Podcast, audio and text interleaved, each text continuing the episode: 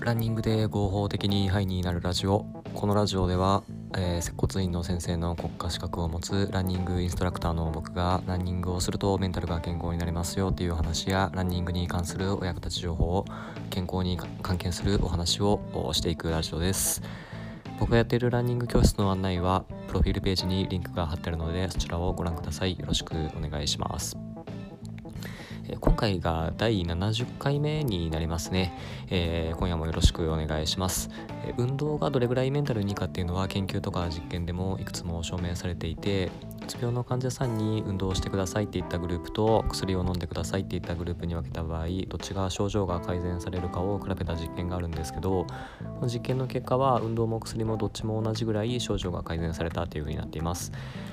運動するっていうのはそれぐらいメンタルにいい影響があるので運動を生活に取り入れてメンタル健康に保って毎日楽しく過ごしていきましょう。え、今回はですね、えーと、これ日経スタイルにあったニュースなんですけれども、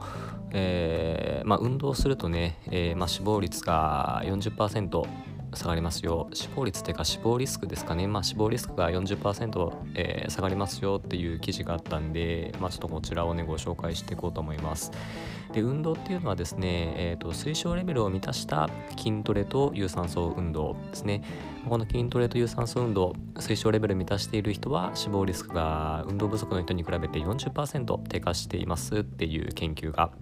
えー、今回ニュースに出ていました。でこの国が推奨するレベルの運動っていうのはどれぐらいかっていうとですね、えー、まず、えーと、筋トレについてはですね主要筋群を全て使う中強度以上の筋トレを週に2日以上実施した場合。で有酸素運動に関しては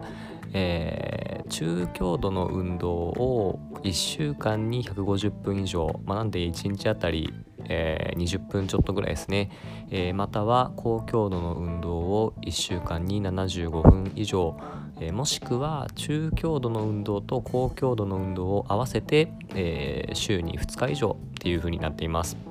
でこの有酸素運動の中強度中強度の、え運動ってどういうのかっていうとですね、まあ、早歩きだとか、え水中のエアロビクスですね。アクアビクスですね、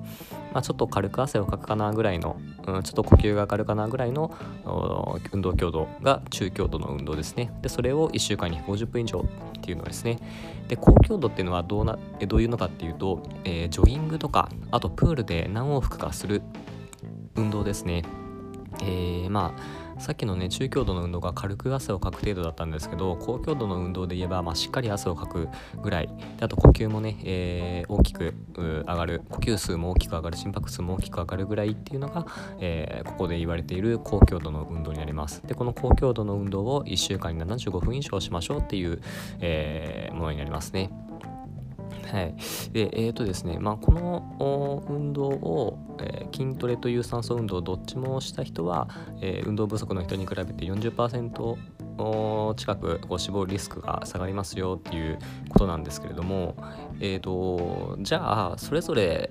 を別々にやった場合はどうなのかっていうことですね。えーと、筋トレだけをやった場合と有酸素運動だけをやった場合これどうなるかっていうのもこれ研究結果載ってまして、えー、筋トレだけやった場合っていうのは、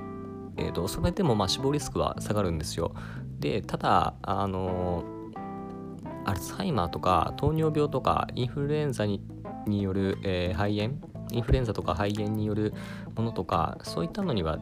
えっと、筋トレのみではあまり変わりがなかったっていうことですね。で、えっと、有酸素運動をやった人有酸素運動だけをやってた人は、えっと、そういったものアルツハイマーとかね糖尿病とか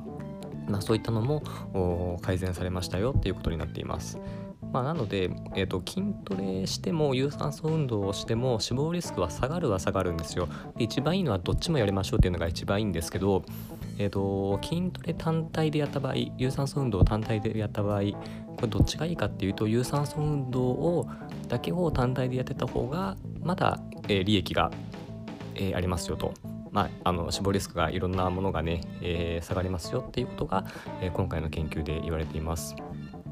まあ、なので、えーとまあ、まとめて簡単にまとめると、えー、筋トレと有酸素運動どっちもやりましょうとでどっちもやった人は、えー、運動不足の人に対してえーと、死亡リスクが減りますよということです。でただ、えーと、筋トレだけをやっても有酸素運動だけをやっても死亡リスクは下がるんですけど有酸素運動の方が、えー、より幅広く、えーと、死亡リスクを低下させることができるっていうのが、えー、今回の研究ですね。